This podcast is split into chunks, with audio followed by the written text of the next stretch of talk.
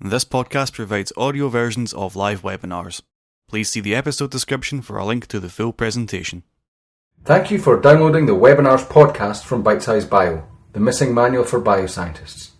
The full version of this webinar can be viewed by navigating to bitesizebio.com slash webinars and clicking on the name of the sponsor, which can be found in the list on the right hand side of the page. Hello, this is Amanda Welch welcoming you to this Bitesize Bio web seminar, which today is sponsored by QIAGEN. QIAGEN is the leading global provider of sample to insight solutions to transform biological materials into valuable molecular insights. QIAGEN sample technologies isolate and process DNA, RNA, and proteins from blood, tissue, and other materials. Assay technologies make these biomolecules visible and ready for analysis. Bioinformatics software and knowledge bases interpret data to report relevant, actionable insights. Automation solutions tie these together in seamless and cost effective molecular testing workflows. QIAGEN provides these workflows to more than 500,000 customers around the world in molecular, molecular diagnostics, human healthcare, applied testing, forensics, veterinary testing and food safety, pharma, pharmaceutical and biotechnology companies, and academia, life sciences research. Today's presentation is titled The Use of qPCR to Validate Epigenetic Enrichment of Pathogen DNA from Complex Samples and Human DNA from Stools, and is being presented by Dr. Allyn Forsyth, Vice President of Infectious Disease at California Life Sciences Institute. Allyn received a PhD in molecular biology from UC San Diego and has held founding and executive positions at Elitra Pharmaceuticals, Merck, Fleur, and Singlera Genomics. He has developed novel approaches to the isolation and analysis of rare cells, such as microfluidic chips, to separate circulating tumor cells from the blood of cancer patients. His current work is the result of a DHS contract to isolate pathogen genomes from complex samples. As always, we will have a question and answer session after the presentation, so please type any questions that you have into the questions box, which appears on the right hand side of your screen, and I'll quote them to Allyn at the end. And a recording of this webinar will be available at bit.ly slash validate epigenetics enrichment webinar. That's bit.ly slash validate epigenetic enrichment webinar, all one word, lowercase. So now over to you, Allyn, for the presentation. Well, thank you. And um, thanks everyone for logging in today to this webinar. Um, as she mentioned, I'm going to talk to you about some of the uses of qPCR in our lab to validate epigenetic enrichment. Um, the agenda that I want to go through is a little ambitious, but in our lab, we look at a lot of rare genetic events. And I want to sort of define those for this audience and talk about some of the difficulties that come up in handling those and some of the good reasons for enrichment. Uh, one of our favorite enrichment approaches is actually epigenetic. And I'll talk to you about what kind of epigenetic differences there are um, in microbial versus human genomes and even within the human genome that make this such a powerful tool. Probably one of our favorite uh, enrichment tools are, in fact, restriction endonucleases, which is a, a relatively novel approach. And so I'll walk you through how we do that and some of the validation tools that we've used to show the power of this approach, uh, notably qPCR. Um, some NGS that we've done in order to look at how enrichment occurs in more complex and real world samples. And then ultimately, the use of enrichment also provides concentration that really improves sensitivity. That's one of the main difficulties when working with rare genetic events. I'll also show how this can be applied not just to pathogens, which is you know part of the big title of this, but also um, to human DNA that's uh, um, the rare component in things like stool. So any talk like this is also important to at least um, bring up the issues of how contamination can creep into your experiments and how we avoid it. So with that, let me get started. So this particular chart is looking at a, a series of things that I consider rare events. Um, a number of diseases fall into these categories and their causative agent, the number of target organisms per cell, uh, per mill that cause the disease state, and the background type of cells that you can expect. As one example that uh, we won't get into a lot today, UTIs or urinary tract infections are predominantly call, caused by E. coli. And as soon as they reach a, a cell number of about a thousand per mil, um, this can cause problems. This is technically an infection. There's almost always some trace levels of human cells, but I think this audience appreciates that even one human cell has a thousand times the amount of DNA mass as a bacterial cell. So just one cell is essentially an, an equal um, mixture of a thousand bacteria versus one. And as you start to get to tens or hundreds of human cells, the pathogen becomes the rare genetic event. This kind of problem only gets worse in most of the disease states that are listed here. Um, these different intracellular pathogens like Lyme disease, other spirochetes, tuberculosis, um, rarely have much more than 10 copies in a mill of a clinical sample. But the backgrounds tend to be 10 to the fourth human cells. Uh, so really, this ends up being more like a one in a million to one in 10 to the seventh kind of problem. And one of the more challenging instances that uh, we look at in our lab is detection of the causative agents of sepsis. And in those cases, we're really looking at one in a billion kind of a problem. Uh, as I mentioned towards the end of the talk, I'll uh, take a look at uh, cases of human diseases, notably colorectal cancer, but really any liquid biopsy sample rarely has more than, say, five circulating tumor cells. And uh, if it's blood, your background is going to be 10 to the seventh normal cells. And, and of course, the rare event here is somewhat different, right? The you're really looking at the ratio of a mutation to the wild type. And whether it's circulating tumor cells or circulating nucleic acids, common tumors that people are looking for um, rarely hit the 1% level and can be even much rarer than that. So, epigenetics is really the um, modification of the standard four bases of DNA. And this table looks at some of the common epigenetic modifications um, across the different kingdoms from bacteria, protists, animals, plant, fungi, Again, we're all familiar with the standard four bases A, G, C, and T, and most people are very familiar with uh, 5-methylcytosine. So the methylation occurs at this 5 position.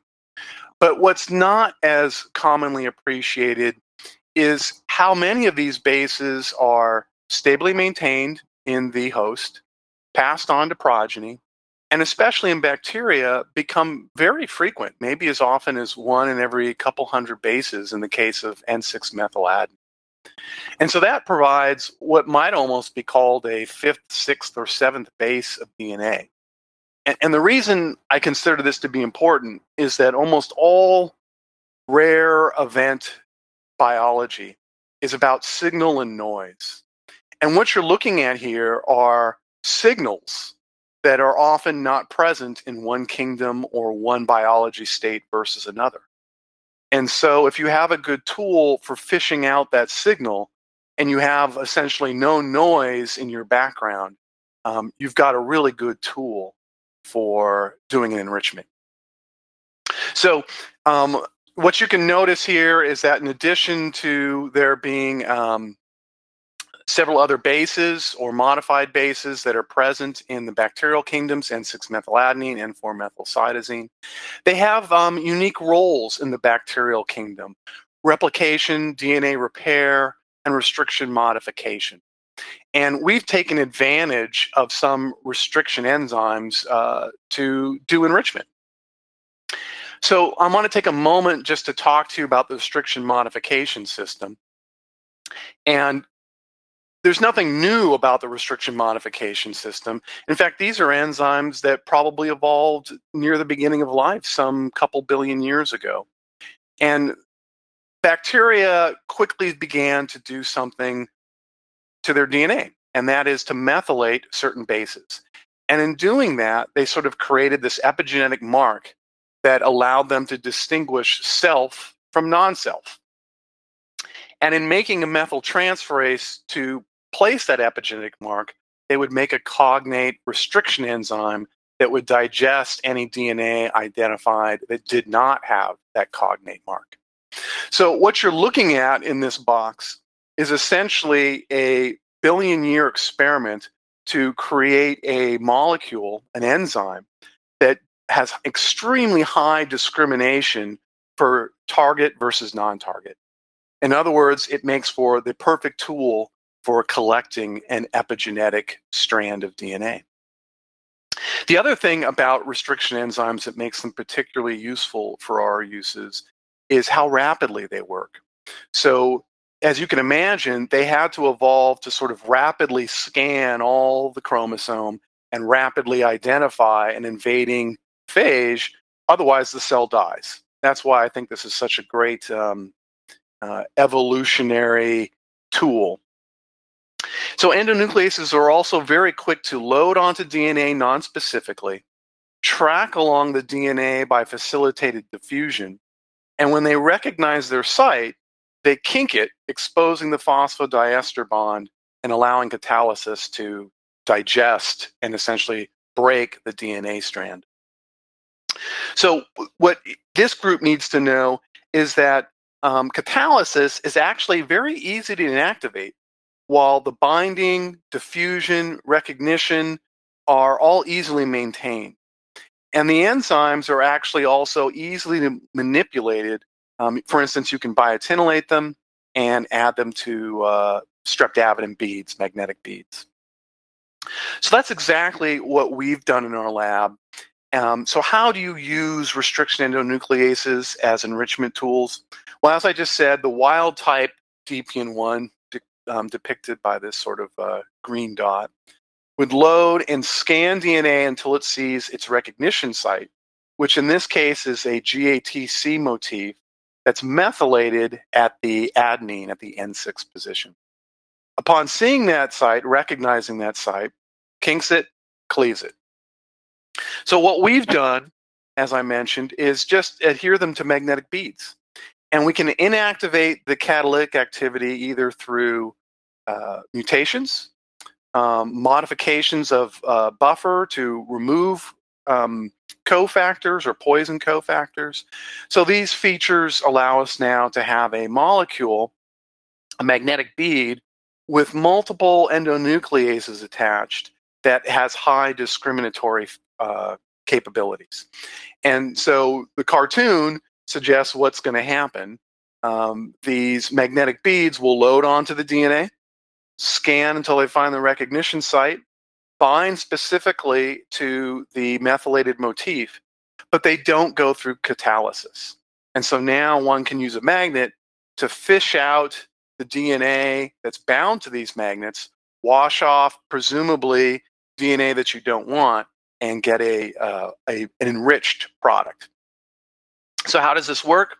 The first time we tried this, we did something I don't want to say crude, but um, uh, we used an agarose gel for analysis, and we used uh, DNA products, as you can see on this um, cartoon.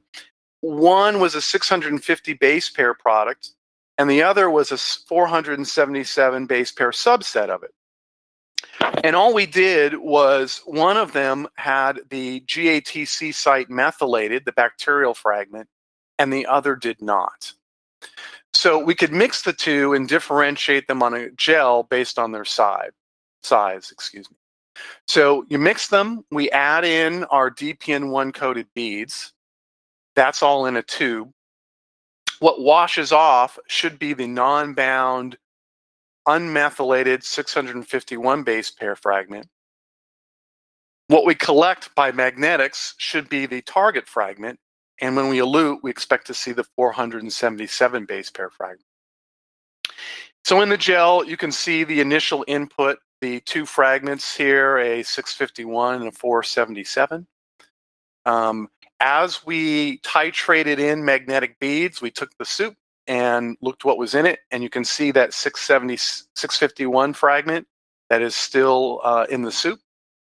And when we elute off the beads, we got a nice clean fragment back. So we, we patted ourselves in the back, felt like we'd had a tool that we can use, but realized we wanted to do something a lot more quantitative. And so that's where qPCR is such a great tool. And so I'll, I'll give you a rundown of uh, a particular assay that we used for this um, and how did we generated our standard curve. So here you can see that we had a, a set of primers specific to the 16S of E. coli, um, forward reverse primers, and a good probe. We used a very standard um, PCR reaction using QIAGEN master mix, our probe mix, uh, water, and um, uh, in this case, just E. coli DNA in a titration. And we ran the titration through a PCR cycle. And what you can see is we titrated down the amount of E. coli DNA as we got a nice standard curve with a good R squared value. So we knew that we had a good sensitive method to detect the presence of E. coli. And you can see our zero control down here at the bottom going out some 30 plus cycles. We hope you're enjoying this episode of Listen In from Bitesize Bio. To access the visuals of this webinar, please see the episode description for a link to the full presentation. So, how do we set up an assay or a test then to look at that? In this particular test, we've included a six point titration series, and each one of these data points is a mixture that includes 10 micrograms of human DNA and some amount of E. coli DNA in decreasing amounts in each of the six tubes, down to 10 femtograms. So when we make this mixture, we use our E. coli primer probe set we also have a human E. coli probe set. And we measured the inputs to generate these two curves. You can see the constant amount of 10 micrograms of human DNA in each of the tubes and the decreasing amount of E. coli DNA in each of the tubes. And, and notice something that our standard, essentially, it's still a standard curve, right? In the presence of 10 micrograms, we begin to lose a certain amount of our sensitivity. So um, this is not an uncommon feature. Once you start to have a DNA molecule that's present at 10 to the 7th, 10 to the 8th, 10 to the 9th levels lower than the background, qPCR does get more complicated. Um, but you can see how linear it is across five, six orders of magnitude. Now, the other thing that we did was we took each of these tubes we added our DPN1 bead mixture, mixed all of it, incubated, put it on a magnet, washed off the unbound fraction, and then analyzed the bound fraction. And here's what we observed. While this blue line indicated the amount of human that was input, this was the amount of human DNA that we recovered. In other words, most of it washed off. And you can see that we lost over two orders of magnitude of the input human DNA. On the flip side, the E. coli DNA, shown here by the dotted line, was recovered at over 80%, all the way down into the femtogram range. So we know from these kinds of experiments the following kind of conclusions that at least with our primers and probes, the 16S marker of E. coli is incredibly efficiently recovered by this kind of enrichment technology. Um, from uh, nanogram down to femtogram levels in a fairly high background. This enrichment works across at least five orders of magnitude, although we recognize that our absolute sensitivity at these lowest levels is a little bit hampered in the presence of a very high background. We can also say that the human DYZ marker is efficient, efficiently excluded by about 99.6% in most of these tests. Um, but we're only looking at these two markers. So we have to look at other tools to examine whole genomes and look at more complex mixtures. And that's in the next slide. So using um, next generation sequencing, we decided to make a more complex genomic mix. And we use 12 organisms that are listed down here and we put them in in pairs. So, for instance, Homo sapiens and Oryza sativa, which is rice, were mixed in at sort of the top level. Then we did a tenfold dilution and put in the pair of Aspergillus and E. coli, and another tenfold dilution. So all of these are decreasing in their concentration by tenfold decrements. And that's a little easier to see when we've actually sequenced it, how it came out. So this graph on the horizontal axis is showing you the input number of sequencing reads. So, for instance, for home, um, for human and rice, we had put in something like five million um, reads uh, into the NGS experiment. We were angling for ten. We got a slightly lower amount, and or I'm sorry, uh, yeah, five million reads. But then you can also see that in the enriched or bound fraction, we only recovered back half a million reads or hundreds of thousands of reads. So it was greatly depleted in the enriched fraction compared to the input fraction. And in fact, this dotted line um, shows you what the input fraction should look like. As you go down this graph, you can see how the other pairs of organisms fared. Aspergillus and E. coli, for instance, Aspergillus went in at 100,000 reads, came out at about the same level, whereas E. coli, we suddenly had several million reads. And what we observed, and we kind of expected something like this, but it came out much more striking than we expected. That is, that there's essentially three types of methylomes in this experiment. All of these organisms that are well above the line are all organisms that contain GATC. They include the DAM methylase. Their, methyl, their genomes are methylated at GATC sites that occur maybe every 250 bases throughout the genome. These microbes along the line do not have methylated GATCs, and so they don't show the same level of enrichment.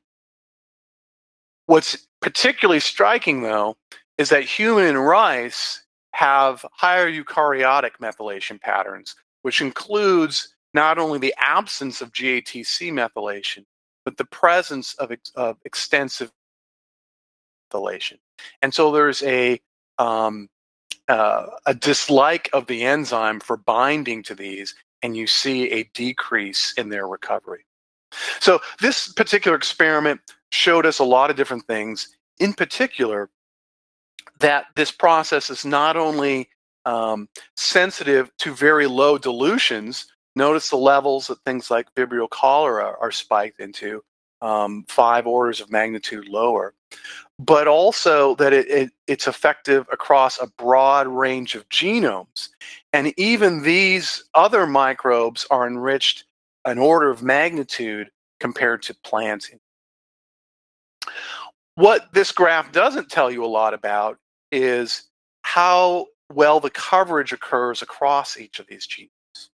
And I'm just going to look at E. coli as one example on the next slide. So next generation sequencing is nice in that we're looking at essentially all markers of the genome.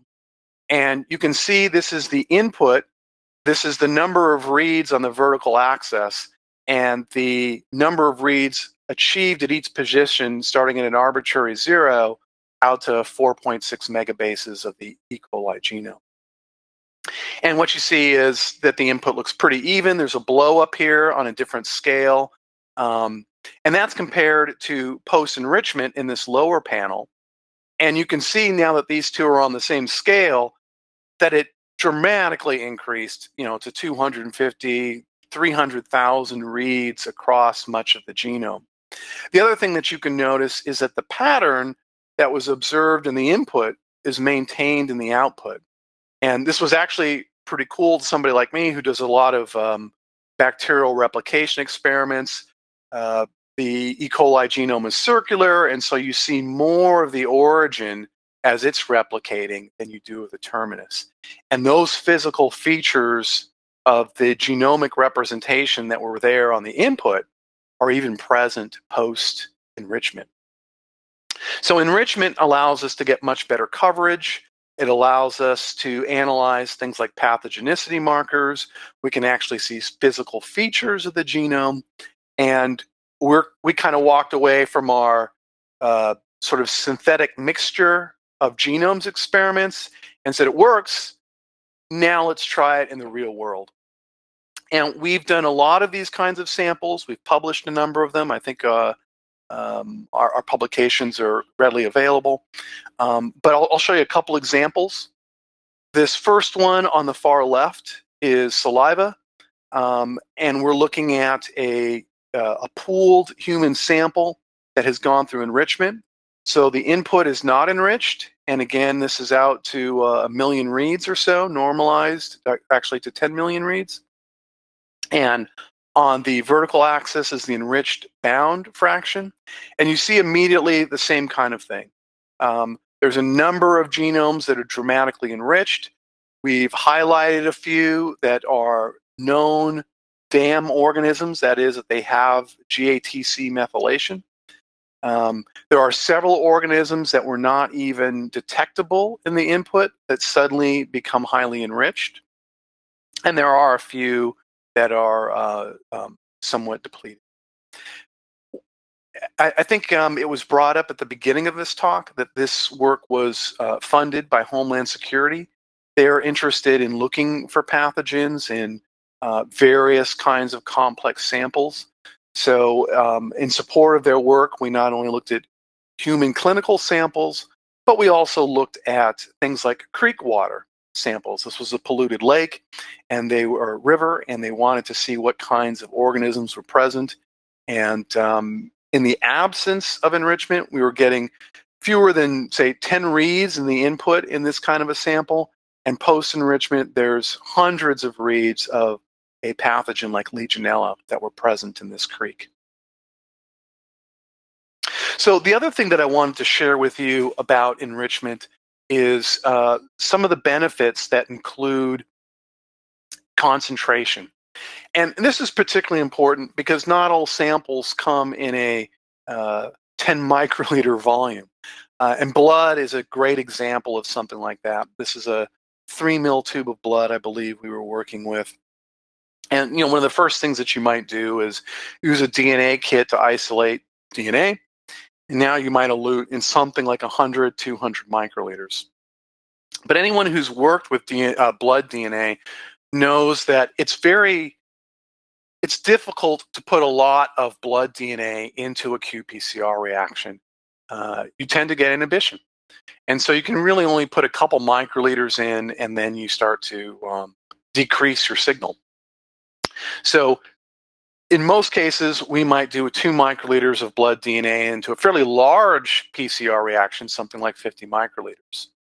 And when we did that, and I, I, think I forgot to mention that this tube was spiked with about 200 E. coli cells. So, three mils of blood, 200 E. coli cells, isolate the DNA, take two microliters or 150th of that, and now we can run a, um, a PCR reaction just straight away, no enrichment. And you would expect something like eight cells worth in there. And indeed, you know, we get just under 10 cells. Uh, we, we get a signal that looks to be the equivalent of about 10 cells. If we do enrichment, we see the same kind of thing. So, you know, that's good. Enrichment works. But what one thing that you can't do with um, the straight blood DNA is put all of it into a reaction. Um, 100 microliters of blood DNA is a very large qPCR, very expensive qPCR reaction at best. But what we can do is when we do our enrichment, we can pull off the soup and resuspend the beads directly in the qPCR mixture. And then when we do that, we can just do it in a standard reaction as we did here. And suddenly we get a much stronger signal. Um, I note that we did not get back the full 200 cell signal that we would have hoped for, but we get back a very strong signal. And especially when you're looking for things that may have only been present at, say, 50 or 10 cells in this tube, you would have completely lost it um, if you had not been able to stuff the entire blood volume of DNA into the reaction. So, some observations um, the direct resuspension um, of an entire volume of DNA into an enrichment reaction allows us to do pretty extreme concentrations. In this particular case, uh, you know, we've put in as much as 500 microliters and res- um, resuspended it in 10. Um, in this next example that I'll show you, I think it was a, a mill reaction. One nice thing is that we believe we see reductions in blood DNA inhibition. Um, that's a set of data that I'm not going to show you today, but it's sort of apparent. Um, and certainly, we're removing hundreds of micrograms of human DNA. And as you saw in earlier slides, when you get rid of that human DNA background, um, you you improve your sensitivity uh, at low levels. So the other thing that this becomes important for is really whenever you're working with clinical samples, concentration can be incredibly useful, and that's always an issue when you want to look at uh, the human methylome. So why does one want to enrich human DNA, not just pathogen DNA? Um, human DNA is sometimes the minor component. It is sometimes present at low quantities in samples like stool. Tumor DNA is also typically present at low concentrations, you know, often well below 1% in liquid biopsy samples. And targeted enrichment of the methylome is a great way to improve your diagnosis of different disease states and uh, enhance discovery of different uh, methylation based diseases. So, for the following experiments, we're not using DPN1, but we're using a type 4 enzyme, MCRA, uh, that recognizes the following motif. Um, a CG motif where methylation occurs at uh, the C, 5 methyl C. Um, so standard human methylation pattern. And there's a slight preference for um, pyrimidine, cytosine, and tyrosine on the front end and uh, purines on the back end. And I'll show you some examples that we looked at uh, to examine liquid biopsies efficiency in the presence of stool. So the lab instantly gets upset when you say you're going to work with stool samples. Why would anyone want to examine stool? And there's actually a pretty simple answer. People really don't like colonoscopies. So, so there's a, a motivation to identify mechanisms that we can um, test human health without being as invasive as a colonoscopy. Uh, but this still has a lot of challenges, right? It, it may be relatively simple for a patient to collect the sample, um, but it needs to be stabilized, transported, and then in the lab, you're going to do homogenization, DNA isolation, PCR, and uh, maybe some kind of uh, sequencing or detection. But there's a lot of challenges. Once you get those samples, homogenization strategies are are challenging with something that's relatively um, non-homogeneous. Um, isolating DNA is difficult, and we find that we often get very low quantities, uh, very low concentrations of human DNA. And we have to dilute our samples because of the presence of stool inhibitors. The inhibitors are, are many different kinds of things. You know, there's carbohydrates and other kinds of things there, but there's a huge excess of bacterial DNA. So when I talked about rare genetic events, um, human DNA is the rare component in stool. And when you try and do a standard curve, in this case, we like to use ALU. Um, ALU sequences are, are scattered frequently throughout the human genome, so you've got a, a nice strong signal. Um, and it gives us a very good standard curve. But when we do that in the presence of stool, all our curves compact down. And we do dilutions and different things, as I mentioned, but there are a lot of challenges in actually getting an accurate determination. If we do NGS, um, and this particular sample uh, is, a, is a great example of humans working together to do science. This individual donated a sample after eating only sequenced organisms for a week. This is um, an experiment that was done some time ago when we didn't really know what to expect in uh, sequencing a stool sample. But what we found out was that the human fraction was an incredibly small component, let alone trying to detect anything that you might have eaten. It's dominated by bacteria. So we envision a slightly alternative workflow to what I suggested before. Um, we might collect a couple grams of sample to homogenize, but uh, well under that, maybe a couple hundred milligrams will go into DNA isolation. Um, we'll take 100 microliters of isolated DNA and dilute it to one mil in an enrichment. And this gives us the, the opportunity to dilute out the um, uh, inhibitors, which are in the soup, whereas the DNA is going to get bound to our beads, wash everything else away, and resuspend those beads in 50 microliters of PCR uh, for detection, or move on to a library prep. So, what do we get from this? Um, as I mentioned, we might put in something like two grams of stool. We'll get something back like, say, 86 nanograms of human DNA. It doesn't all go in uh, to the enrichment, but if we put in something like 11 nanograms, we get back 82% of it. So we have a very good yield using this process. Um, the amount of bacterial DNA um, will be in the microgram levels. We'll reject 96% of that. And so it gives us a pretty good ratio. You know, you come in at ratios that are well under 1% human DNA, and you come out at ratios that are more like 35%. We don't have uh, published NGS data yet, but we do have some good conclusions. Um, notably, that it is possible to segregate human DNA from a large excess of bacterial DNA. Um, this can be done in the presence of a very complex and difficult to work with matrix in this case.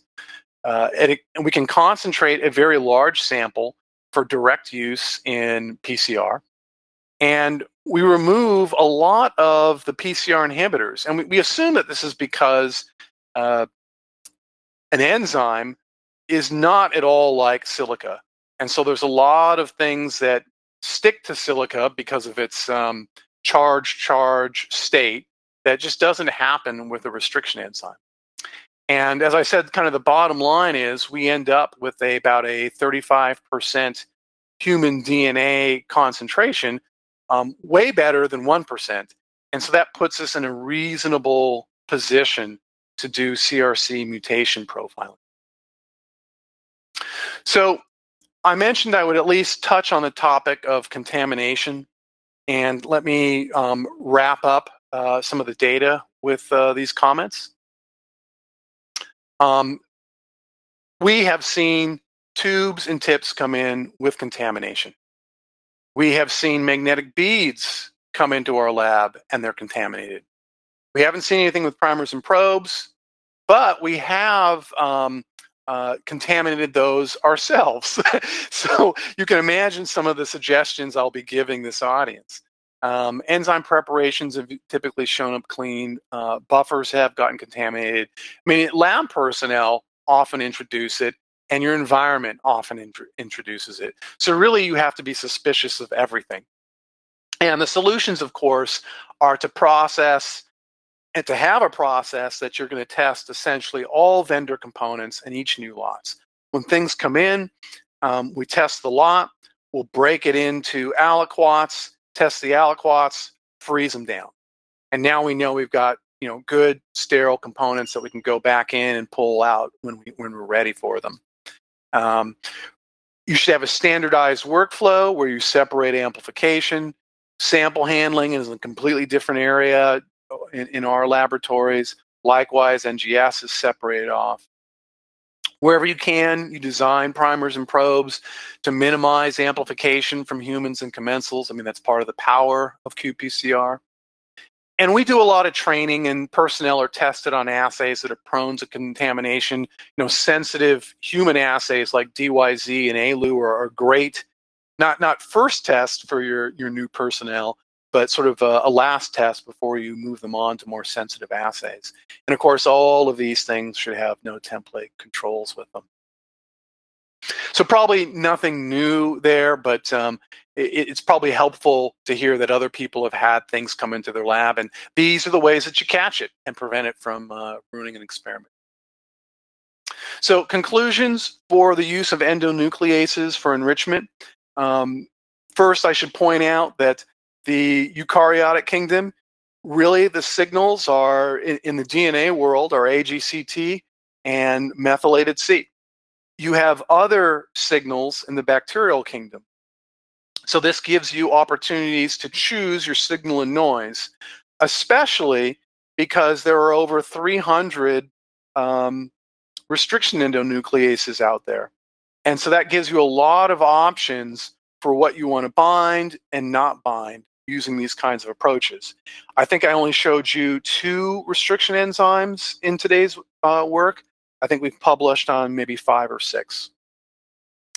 This technique we've shown is sensitive to small fragments. The smallest one I showed you today might have been that 477 base pair fragment in kind of the um, agarose gel. I think we've done gel shifts on fragments uh, of about 20 base pairs. Um, and I showed you several cases where we're sensitive to femtogram quantities, or essentially a single cell's worth. Uh, we actually think we probably are uh, have about a 70% chance of binding each fragment in a mixture. We can demonstrate genome-wide sensitivity. There aren't a lot of hot spots or cold spots.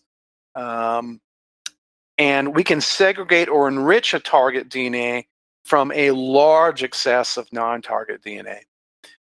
This process can be done where we can concentrate an entire sample, hundreds of microliters up to a mil, uh, for direct use in a PCR reaction.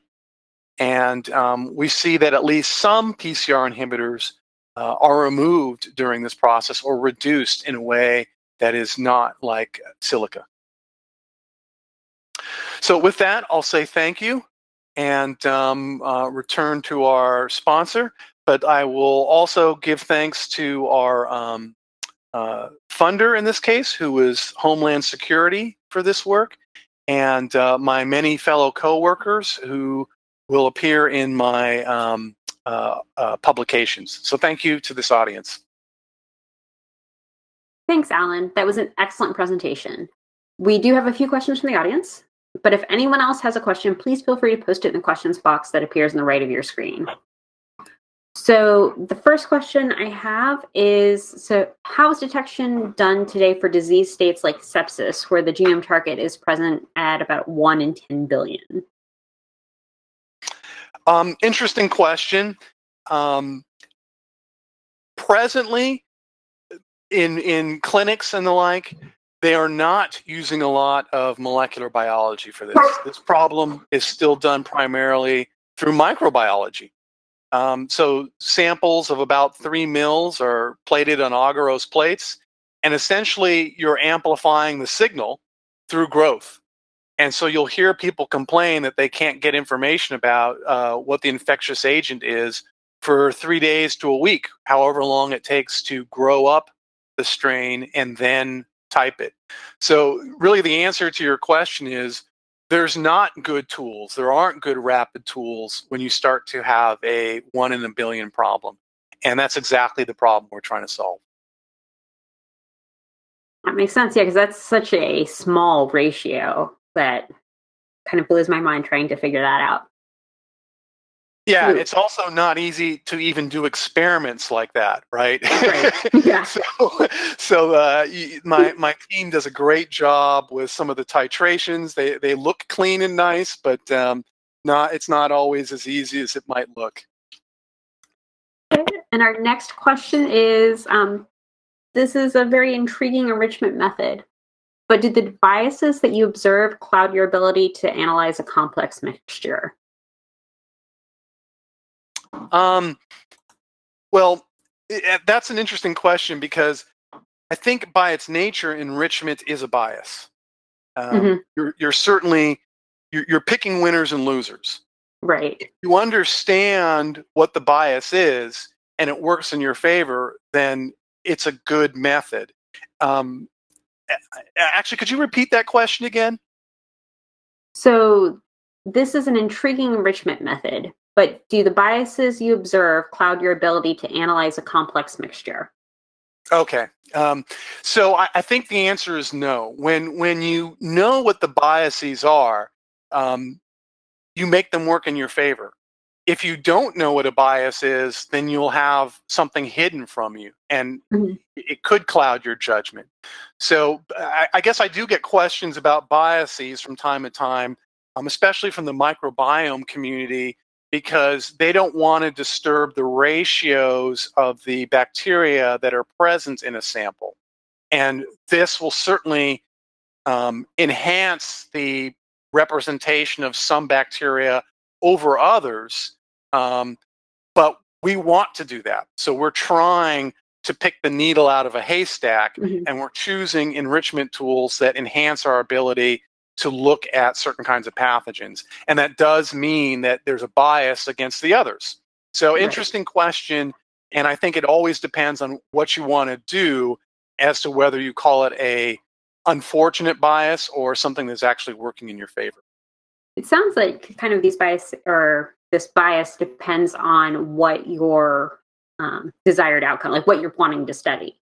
Right, right. So there, there is, I guess, there is a risk that you could um, miss something that you didn't know was there. Mm-hmm. But if you if you took advantage of some of the samples that we put up on the board, like creek water, I mean, there that biome is just rich with with you know thousands, if not millions, of of organisms present, and it's pretty clear that we're detecting a a number of things that you couldn't do without this technology. Are there other things there that are being lost? Um, it's a hard question to answer because if we just use standard techniques, we don't see them. so, so, so, there's a bias, yes, but you never know what you can't see. Right. You can't know what you don't know. And then I have a question about um, so which do you use more, qPCR or NGS for analysis, and why? I think we use qPCR more. It's um, it's faster. You get your mm-hmm. answer, you know, uh, right. a couple hours later. It's relatively inexpensive, and if we know what we're looking for, or we have a good surrogate, mm-hmm. it it pretty much tells us if something worked or didn't work. Um, but when you want to do more than analyze a few markers, then we get into NGS. Um, and that's often the case, I don't know, when it's an unknown agent mm-hmm. or um, we want to characterize something fairly thoroughly. If we want to do more than just look at um, predetermined markers, so discovery work is almost always a little more NGS based. Okay. Yeah, that makes sense because you'll be able to get a wider target or a wider range of results. Right, and and just a more a greater depth of information. Um, you know, we were just talking about what you know versus what you don't know.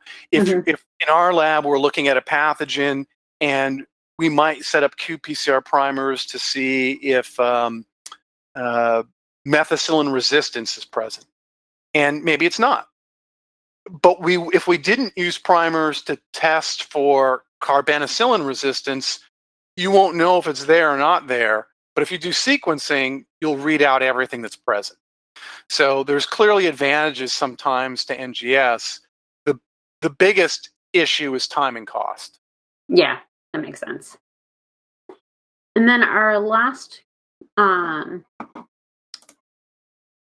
so we do have, okay, sorry. We have a question that just came in. So um, Igor asks if you have any recommendations for the blood volume for DNA extraction in case, in or in the case for a pathogen detection and quantification through qPCR.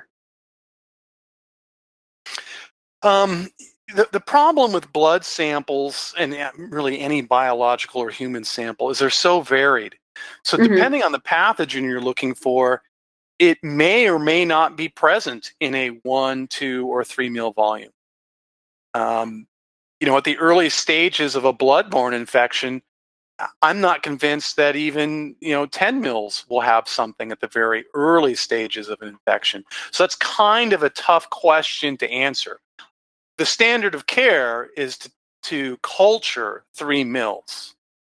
Okay. So I think that's the safe answer. The, the second part of his question might be a little more technical. How much blood can you put into a uh, DNA isolation, and how much can you get into a qPCR reaction? Um, we've been working with kits that allow us to isolate DNA from 10 mils, mm-hmm. and we're mm-hmm. getting it all into a single qPCR reaction. But we are doing a lot of um, uh, in-house tricks to make that work. Okay. I, I was kind of surprised that's a very large quantity to of starting material. Yes, yes, it's not trivial. Okay, and then we have a question about how are you, in particular, how are you applying your um, technology? well, that last question was a, actually a lead-in. Okay. We are uh, a group that doesn't mind taking on a big challenge. So we have been looking at trying to be able to do detections of um, bloodstream infections early in the disease state. Um, I'm also working with a collaborator um, to detect treponemes and to do okay. sequencing of treponemes. These are spirochetes that cause things like syphilis and related diseases. Um, to do uh, whole genome sequencing. Treponemes are not culturable. So non-culturable oh, organisms that are present in you know one in a million type quantities are pretty hard to sequence. And uh, we've been working with a collaborator to sort of do this uh, from a wide variety of sample types. So you'll see a publication on that probably during the course of this year. And um, I, I, hope to be able to publish more of our work on uh, bloodstream infections um, in the future. Okay, and we have a question from Ruby, and they ask, how do you identify the different types of contamination versus aggregation? Um, I, it, I might have to have her clarify that, but I think she's asking, how do you know where the contamination comes from? Um, the second part, asking about aggregation, I'm not sure what she means by that. So okay. I'll tackle the I'll tackle the first part. Um,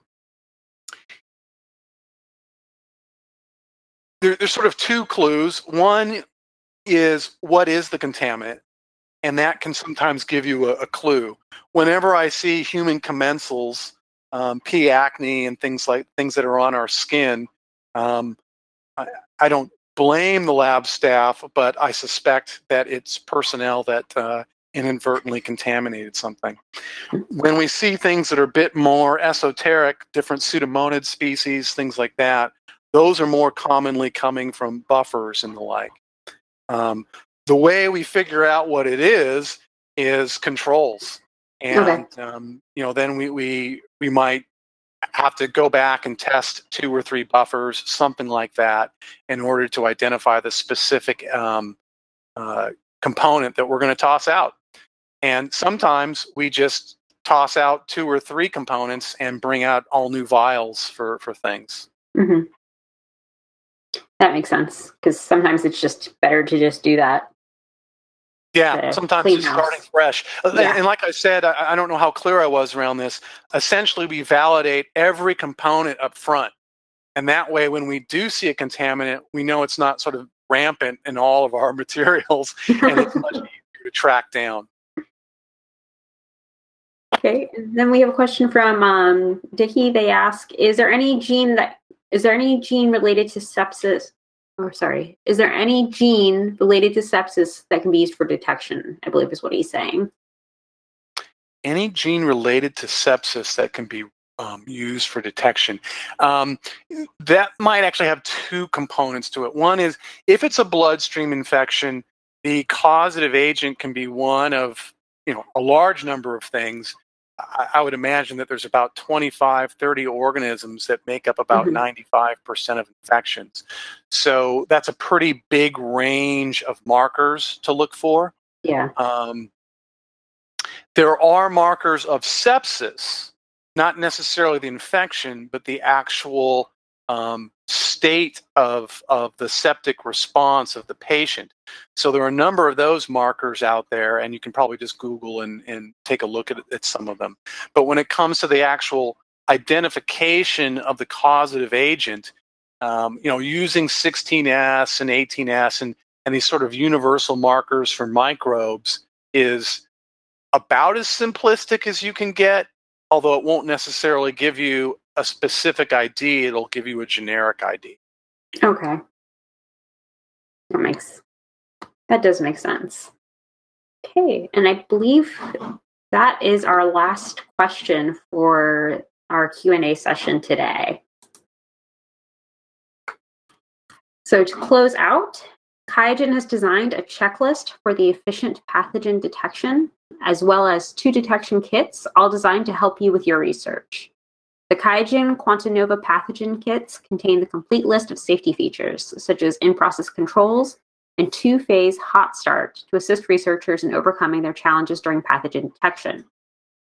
While the QuantiNova pathogen kits are dedicated for pathogen detection, the QuantiNova qPCR kits support any gene expression experiments. Both kits are automation ready if needed. To learn more, please visit the QIAGEN PCR gene expression page, and you can look at that under the resources in the knowledge area for RNA Universe slash gene dash expression slash PCR. And the link for this is being sent out to everybody right now.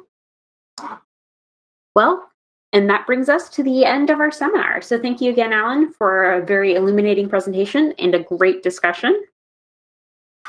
And thanks also to our sponsor, QIAGEN.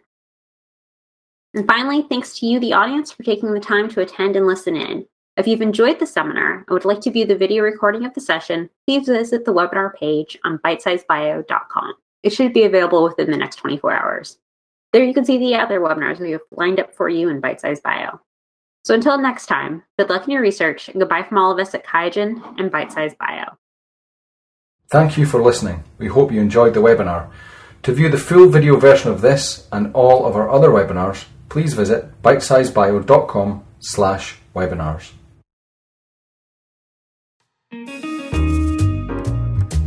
Finding the right mentor can make all the difference in your research journey. But what if you don't have one? Look no further than Mentors at Your Benchside, the podcast that offers curated advice from experienced researchers on lab skills, techniques, and career progression. With short, easy to access episodes, you can get the help you need to succeed in the lab. Visit bitesizebio.com forward slash podcasts or search for mentors at your benchside in your podcast app to subscribe and get help and advice from seasoned scientists.